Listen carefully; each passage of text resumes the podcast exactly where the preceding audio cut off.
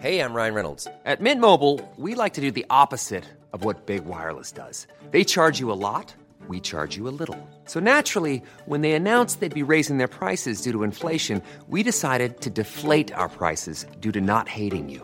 That's right. We're cutting the price of Mint Unlimited from $30 a month to just $15 a month. Give it a try at mintmobile.com slash switch. $45 upfront for three months plus taxes and fees. Promo rate for new customers for limited time. Unlimited more than 40 gigabytes per month. Slows. Full terms at mintmobile.com.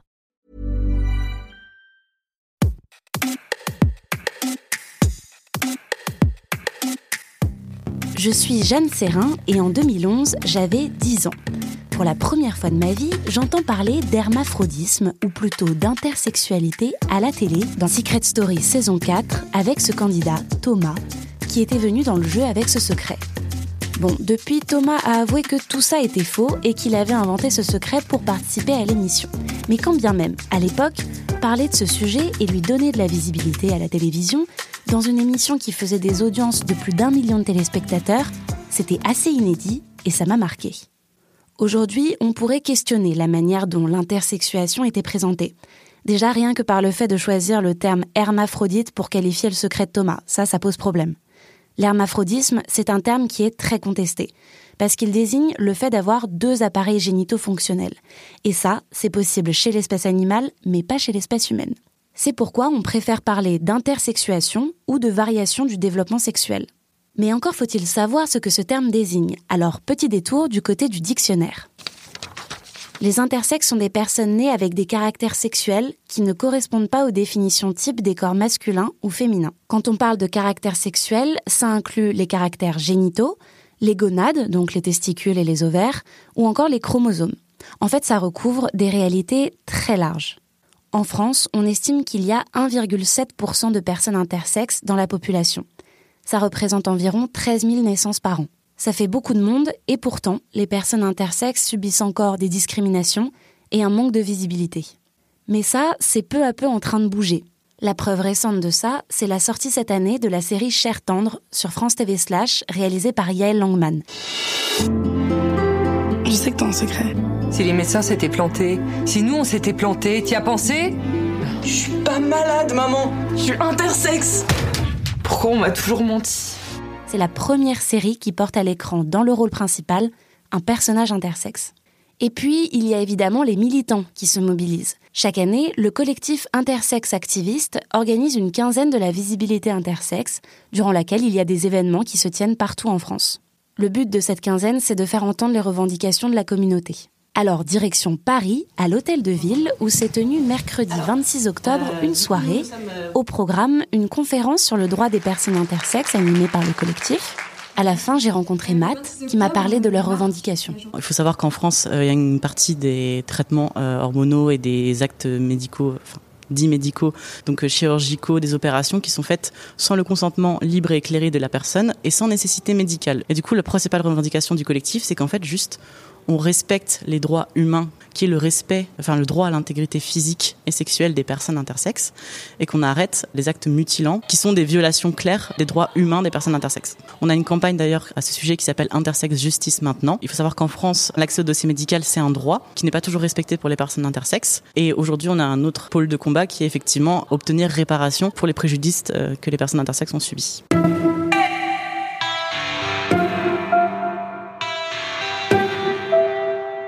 La Matt vient d'exposer les trois principales revendications des personnes intersexes. Revenons sur la première, l'arrêt des interventions chirurgicales sur les personnes intersexes réalisées sans leur consentement. Là, une petite explication s'impose. Ce que dénonce Matt et le collectif, c'est que lorsqu'une personne naît et se révèle être intersexe, des opérations de conformation à un sexe féminin ou masculin sont réalisées, alors même que ces variations ne sont pas dangereuses pour la santé des personnes dans la grande majorité des cas. Parmi ces opérations, il y a des vaginoplasties, des réductions du clitoris, des ablations de testicules, entre autres. Le problème, c'est que ces chirurgies sont souvent faites très tôt, à un âge où la personne n'est pas en mesure de donner son consentement. Or, et là, retour sur le droit, l'article 16-3 du Code civil dispose qu'il ne peut être porté atteinte à l'intégrité du corps humain qu'en cas de nécessité médicale pour la personne ou, à titre exceptionnel, dans l'intérêt thérapeutique d'autrui pour le collectif, mais aussi pour plusieurs instances européennes et françaises, dont le Conseil d'État, ces interventions chirurgicales sont illégales. Alors je me suis demandé comment le droit français s'était emparé de toutes ces questions et comment les droits des personnes intersexes pouvaient être mieux protégés.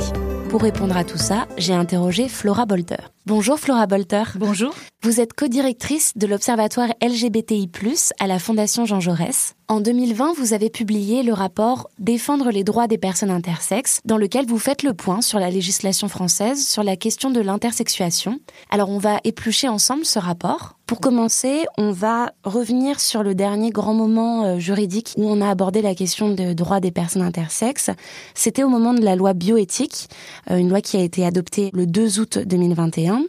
Et au moment de cette loi, il y a un député, La République en marche, euh, Raphaël Gérard, qui a déposé un amendement contre les mutilations faites aux enfants intersexes. Cet amendement, il était soutenu par 22 députés, mais finalement pas adopté. Alors, en fait, ça, c'est un grand loupé de la dernière révision des lois de bioéthique. Pour le coup, il y a eu plusieurs amendements qui avaient été, portés pour se faire et pour essayer de faire émerger cette question, pas que issus des rangs de, de LREM, mais effectivement, il y en a qu'un seul qui est tenu la route un peu plus longtemps et qui finit par aboutir par une forme de d'enclenchement de, démarche au niveau des hôpitaux, au niveau d'instances de réflexion. Ça, justement, c'est une des dispositions qui est prévue dans la loi bioéthique, c'est que des enfants reconnus intersexes à la naissance seront automatiquement redirigés vers des centres de référence des maladies rares. Tout à fait. Et ça, c'est déjà quelque chose, sans doute, parce que déjà, ça veut dire qu'il y a une prise en compte par des spécialistes. La difficulté, c'est que ces spécialistes sont des médecins qui se prononcent en tant que médecins sur la possibilité du corps à soutenir l'opération dans un cadre où ces opérations sont tout à fait acceptées dans leur milieu la parole des usagers n'est pas assez prise en compte dans ces instances. Et donc, on se retrouve à finalement à avoir des médecins qui disent le droit. Et ça, c'est très problématique. Ce qui est très dommage, c'est qu'on n'ait pas pu aboutir sur à ce moment-là pour une interdiction claire. Le problème dans ce débat, c'est que aux yeux du ministère de la Justice, il y a déjà une interdiction qui sont des opérations non nécessaires en général, qui sont considérées comme des mutilations sans l'accord des personnes, et que cette, euh, cette loi suffit. Le problème, c'est que cette loi, dans la pratique, ne suffit pas. Ce que vous expliquez, c'est qu'il existe un cadre juridique qui interdit les mutilations chirurgicales. C'est inscrit dans l'article 41 du Code de santé publique que je vais citer. Aucune intervention mutilante ne peut être pratiquée sans motif médical très sérieux et sauf urgence ou impossibilité, sans information de l'intéressé et sans son consentement. Cet article, il a été mobilisé pendant le débat sur la loi bioéthique pour dire qu'il suffisait à encadrer la pratique d'actes chirurgicaux sur les personnes intersexes. Mais dans les faits, il ne suffit pas puisqu'il n'a jamais été retenu lorsque des personnes intersexes ont dénoncé les mutilations qu'elles avaient subies enfant. Et puis parce que cet article, il ne précise pas quels sont, dans le cadre de l'intersexuation, les motifs très sérieux qui motiveraient une intervention chirurgicale. C'est très rare les cas, vraiment excessivement rare les cas où il y a un besoin physiologique d'opération. Dans les autres cas, on peut différer autant que possible l'intervention, voire ne pas y procéder tout simplement. Il faut juste accepter que l'enfant euh, ait ses caractéristiques sexuelles, du moins tant qu'il n'aura pas émis de souhait à en sens inverse. Et vous rappelez dans votre article que le comité de bioéthique du Conseil de l'Europe n'identifie que trois cas, seulement trois cas, très rares qui relèvent de l'urgence vitale. Dans les autres cas, l'opération, elle peut très bien ne pas être réalisée ou bien être reportée à un âge où la personne sera en mesure de donner son consentement libre et éclairé. C'est pourquoi, à la place de parler de nécessité médicale, dans la loi, vous préférez la notion de nécessité vitale. C'est ça. La notion de nécessité vitale n'est pas présente en droit. Or, il faudrait vraiment que ça puisse euh, être engagé puisqu'on fait une pression forte sur les parents, qui sont peu informés, pour leur expliquer que l'opération est finalement plutôt positive au niveau des fonctionnements, euh, du fonctionnement du corps, mais ça ne veut pas dire pour autant qu'elle soit nécessaire du point de vue de la santé de l'enfant. Et médical, c'est un terme qui est très large, parce que concrètement, quand on regarde la littérature, quand on regarde les articles que publient mes médecins, c'est nécessaire pour que l'enfant soit bien inclus au groupe d'enfants. Parce que sinon, quand il va aller euh, dans les vestiaires, euh, il va se faire euh, moquer par ses collègues, ou c'est une nécessité parce que les parents n'arrivent pas à gérer, que c'est important pour eux que les caractéristiques sexuelles de l'enfant correspondent à ce qu'ils imaginent être le féminin ou le masculin. Les principales justifications des chirurgiens qui défendent ces opérations, elles ont été formulées dans une tribune du 4 juillet 2019 publiée dans le journal Le Monde. Dans cette tribune, je les cite, ils expliquent que l'absence systématique d'intervention chirurgicale précoce aurait de graves conséquences. Cette précocité du geste médical est un atout important pour que l'enfant, accompagné de ses parents informés de la situation et du projet proposé, ne soit pas marqué psychologiquement.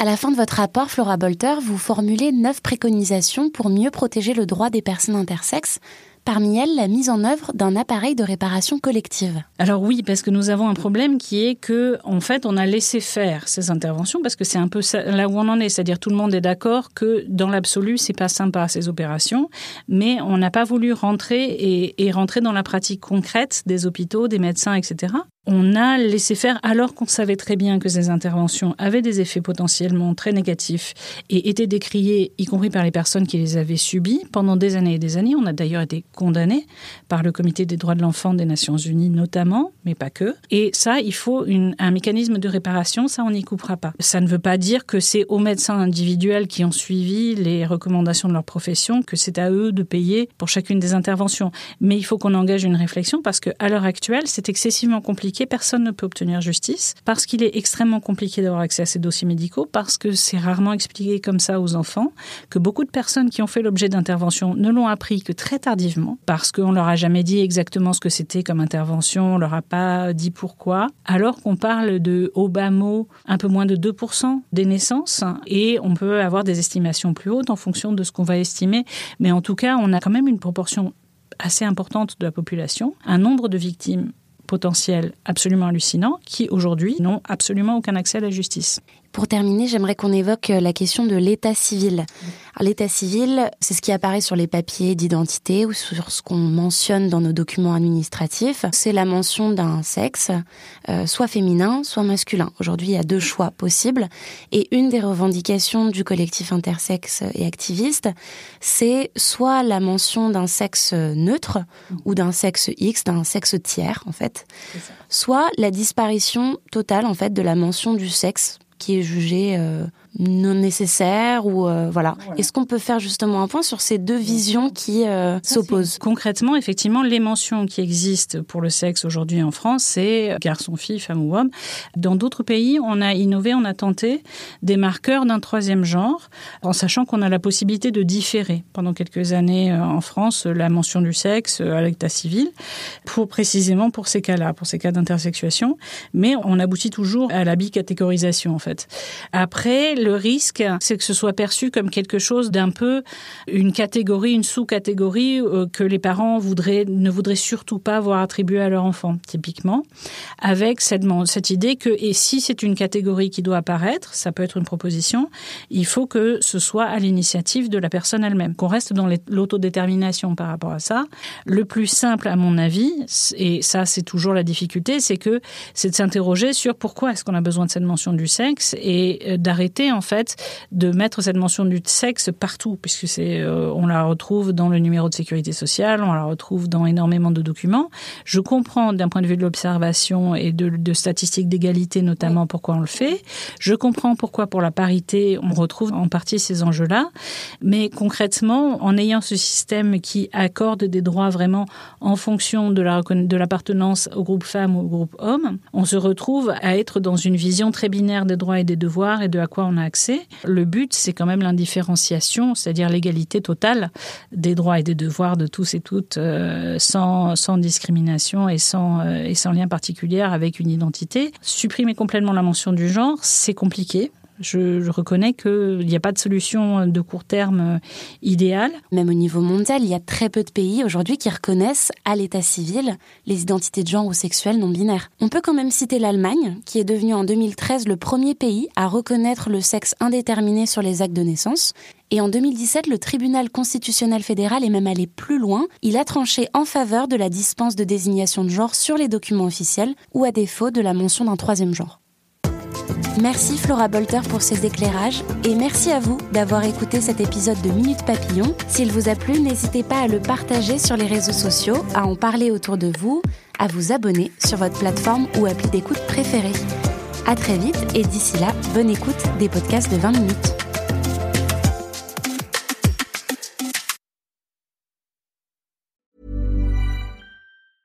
Hey, it's Paige DeSorbo from Giggly Squad. High quality fashion without the price tag. Say hello to Quince. I'm snagging high-end essentials like cozy cashmere sweaters, sleek leather jackets, fine jewelry, and so much more. With Quince being 50 to 80% less than similar brands. And they partner with factories that prioritize safe, ethical, and responsible manufacturing. I love that. Luxury quality within reach. Go to quince.com slash style to get free shipping and 365 day returns on your next order. Quince.com slash style.